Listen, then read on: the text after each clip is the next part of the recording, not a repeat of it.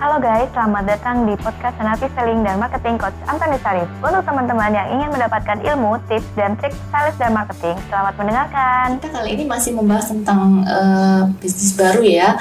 Cuman setelah bisnis itu sudah jalan, gimana kita uh, membesarkan bisnis ini. Nah, ini topik yang menarik sekali. Nah, sebelum kita lanjut lebih jauh, kita sebelum kita simak lebih jauh di beberapa channel YouTube yang episode maksudnya? Episode ya. ah, episode berikut sebelumnya. episode sebelumnya. Itu kita kan membahas tentang bisnis baru ya coach betul, ya. betul. gimana uh, langkah pertama apa yang harus dilakukan. gitu kan. Kemudian gimana untuk memasarkan bisnis baru betul. Itu. nah sekarang bisnisnya sudah jalan. Gimana sih kita membesarkan bisnis ini? Wah ya. Jadi biar gemuk ya. Iya. Bisnisnya biar gemuk. Oke. Okay. so yang pertama ketika kita mau menumbuhkan bisnis ibu, jadi ada beberapa metode. Ini sebetulnya saya memberikan catatan, jadi nanti kita bisa bahas ya. Yang pertama adalah bu, kita harus tahu customer kita siapa. Nah kenapa? Kita perlu tahu customer kita, karena kalau kita kenal customer kita, kita tahu uh, behavior customer kita belanja sama kita karena apa. Nah, kalau dia tahu kita tahu behavior dia belanja sama kita apa, kita bisa membuat strategi yang sama kepada customer itu, Bu. Nah, ini yang paling penting nih.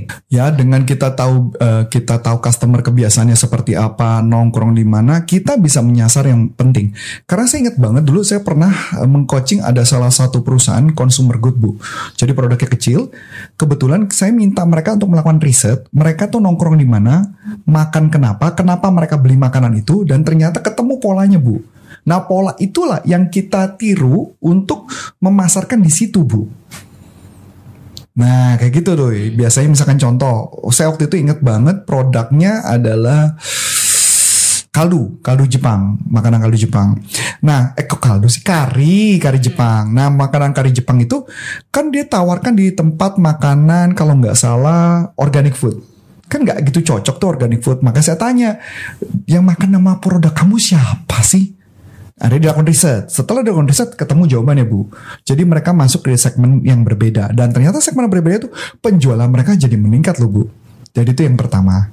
Balik-balik riset ya. Balik ke riset.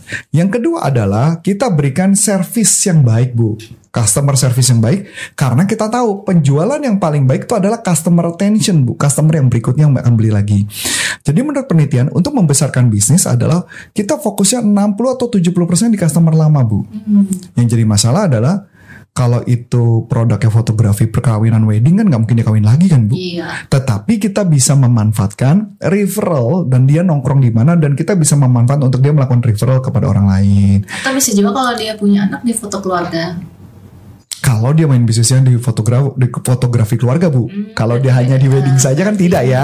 menikahnya cuma sekali nih berarti dia mau nggak mau harus memberikan servis yang bagus supaya dia direferensiin ke tempat lain gitu loh bu ya yang kedua bu yang ketiga adalah coba Nah tadi yang si Ibu ngomongin adalah kita coba explore customer yang kita ada, kita melihat ada peluang-peluang lain nggak? Kayak tadi Bu Ana ngomong, kenapa nggak foto keluarga kalau dia punya anak? Betul Ibu, itu artinya kita membesarkan bisnisnya. Kan karena bisa jadi bisnisnya kita kekecilan, perlu gede nih kuenya. Ya dia bikin bisnis itu. Masuk akal Ibu ya? Hmm. Nah itu yang tiga. Yang keempat adalah gunakan sosial media untuk mempromosikannya. Bahkan yang menarik ya Bu ya, saya waktu itu di TikTok ada yang nemu uh, bahwa pria itu katanya kenapa kalau rambutnya setelah dipotong terus dirinya jigrak, itu kata cara motongnya salah Bu. Hmm Nah, jadi dia bahas itu cara motong salah. Ya? Bukan salah rambut ya, misalnya bukan salah rambut ya nih Bu. Dan lucunya adalah dia mengatakan kasih tahu bahwa cara potongnya itu mesti square. Saya kalau ditanya potong square kayak apa saya juga nggak kebayang sih Bu. Tetapi gara-gara dia memberitahu bahwa potong itu harus square, menurut saya kalau orang yang menghadapi tentang rambut jigrak, maka pasti itu pilihannya, betul nggak Bu? Mm -hmm. Itu cara cerdas Bu. Menarik ya? Nah, jadi itu cara-cara konsep yang sederhana. Yang kelima adalah kita menghadiri network event, Bu. Jadi acara-acara networking dan sebagainya kita sering nongkrong tuh, Bu. Nah, dengan seperti itu kita kenalan dan bisa memperluas marketnya. Tapi ingat, networking event harus sesuai dengan kita tahu dia nongkrongnya di mana. Kalau nggak, nggak bisa ngang efek. Itu kan juga tergantung dari segmen ya. Segmen target marketnya ke mana.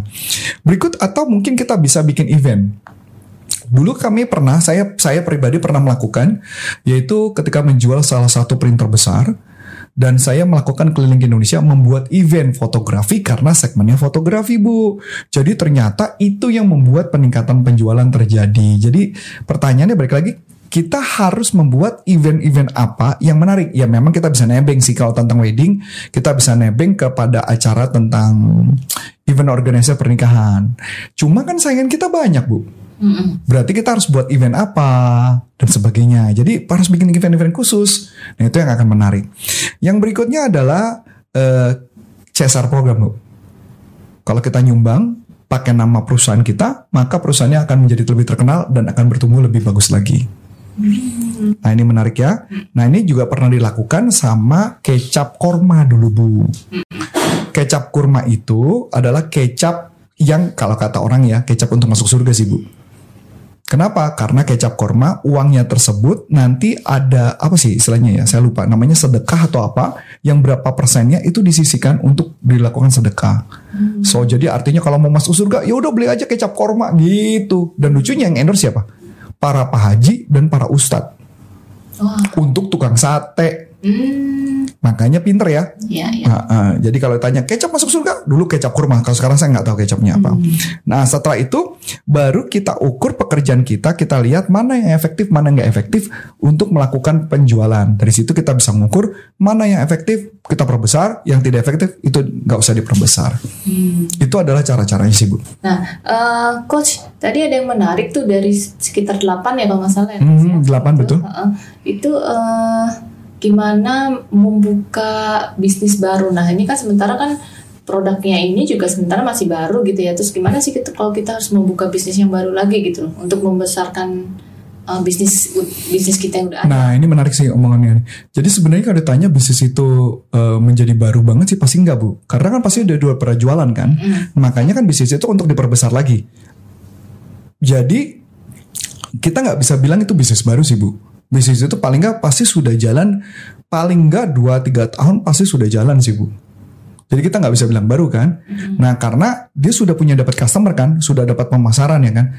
Nah ketika membisnis buka bisnis baru, otomatis ini adalah sebuah ide baru yang kelihatannya yang belum digarap. Cuma kayak contoh gini yang paling gampang mungkin Bu Ana. Hmm, potong rambut pria dia buka bisnis baru karena dia lihat anaknya ada, dia buka tambahan bisnis potong rambut untuk anak-anak. Hmm. Ya kayak gitu bu. Potong rambut untuk pria, dia buka lagi potong rambut untuk ibunya.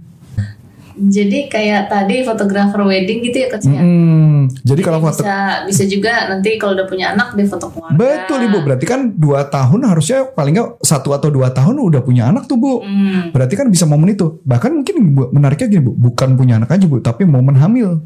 Oh iya, mak hamil terus nanti uh, bayi, uh, ada bayi di foto kakinya gitu betul. gitu kan. Jadi ada peluang-peluang bisnis ada nggak? Ada. Cuman tinggal kadang-kadang kita terlalu fokus dengan bisnis kita, kadang-kadang juga nggak menjadi growth itu juga bisa seperti itu bu. Bisa juga kali ya, bukan cuma foto ada video gitu ya. Betul, betul. Betul, ya. betul begitu. Nah begitu juga kalau ketika misalkan kue tart vegetarian, berarti bisa apa? Buka apa? Mungkin bisa buka makanannya, bisa juga jual pak apa istilah pastry ya Bu ya, yang kecil kue-kue-kue itu pastry. Itu jadi maksudnya gitu. Jadi yang itu jalan dulu, udah besar baru buka yang berikutnya. Gitu Ibu. Apa perlu nama baru, brand baru atau gimana? Nah, ini cakep.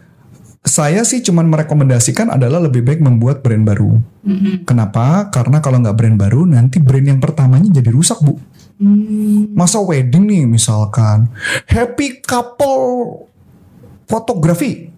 Terus begitu punya anak bayi kan gak jadi happy couple lagi tuh bu. Hmm. Ya nggak bisa aja jadi misalkan namanya Bumblebee kan lucu gitu loh. Masa wedding happy couple tapi munculnya bayi. Ya bisa juga kalau memunculkan adalah tentang pasangan suami istri betapa bahagianya punya bayi itu ya. Hmm. Bisa juga. Hmm. Tapi kan ketika dia anaknya udah lahir kan nggak jadi laku bu. Hmm. Happy couple kan jadi aneh ya. Nah apalagi kalau brandnya tadi adalah pernikahan kemudian jadi bayi kan aneh bu. Jadi nanti orang bilang ini bisnis apa sih orang gitu loh bu? Oke, okay, uh, eh, menarik sekali ya sahabat sales. Itu kita tadi sudah membahas gimana sih uh, bisnis yang baru yang mm -hmm. sudah berjalan, terus kita uh, membesarkan bisnis itu. Ya, gitu ya. menggrowthkan supaya pundi-pundinya lebih banyak.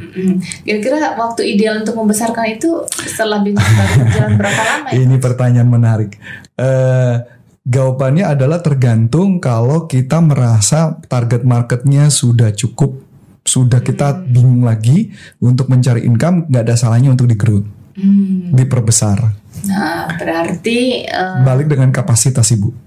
Kapasitasnya eh, kadang-kadang ada juga setelah tiga tahun dia ngeliat kapasitasnya dua tiga tahun kayaknya gue buka lagi tambahan boleh nih. Itu silakan aja. Jadi balik lagi ke kapasitas. Tapi pastikan, nah ini pertanyaan menarik bu. Ini ini bisnis. Ketika berbicara bisnis itu ada tiga fondasi, ada tiga funda, fondasinya bu, tiga fondasi. Jadi kita bagaimana tahu bahwa bisnis itu kita bisa growth lagi yang berikutnya adalah satu, apakah penjualannya sudah bagus apa belum? Artinya sudah konsisten dan sudah bisa dibuat sistem. Yang artinya tanpa kita, tanpa pemilik bisnis di jalan. Kalau belum berarti belum bisa.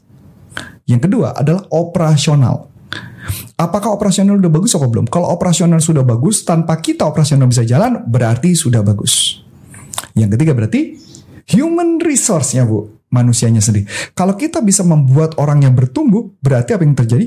Ini bisnis kita sudah saatnya buka lagi yang berikutnya. Hmm, oke, jadi itu ya tanda-tandanya sahabat sales ya. Oke, eh, kalau sahabat sales punya pertanyaan seputar topik kita kali ini, eh, jangan sungkan-sungkan segera aja ke Komen? kami, ha, komen di sini ya. Oke, kami tunggu ya, sahabat sales. Nah, eh, coach kalau mau ada yang mau ikut pelatihan, gimana ya coach ya? Di salesuniversity.id, di sini linknya ada tulisannya salesuniversity.id untuk pelatihan online. Kalau Anda mengundang kami, bisa masuk ke website kami Corpora Consulting, ada linknya di sini Corpora Consulting, atau bisa di deskripsinya ada nomor teleponnya Bu Ana, bisa kontak langsung kepada Bu Ana untuk mengundang kami datang ke corporate Anda untuk bisa meningkatkan performa Anda 2-3 kali lipat daripada sebelumnya, karena memang kami mempunyai cara dan sistemasi yang membuat bagaimana peningkatan penjualan itu terjadi. Dan kami bisa menyatakan itu bisa kita lakukan dan kami sudah buktikan itu. Oke, itu aja. Sukses buat Anda dan sampai jumpa. Salam performan. Bye-bye. Nah, untuk teman-teman yang sudah menerangkan, terima kasih ya dan nantikan podcast selanjutnya.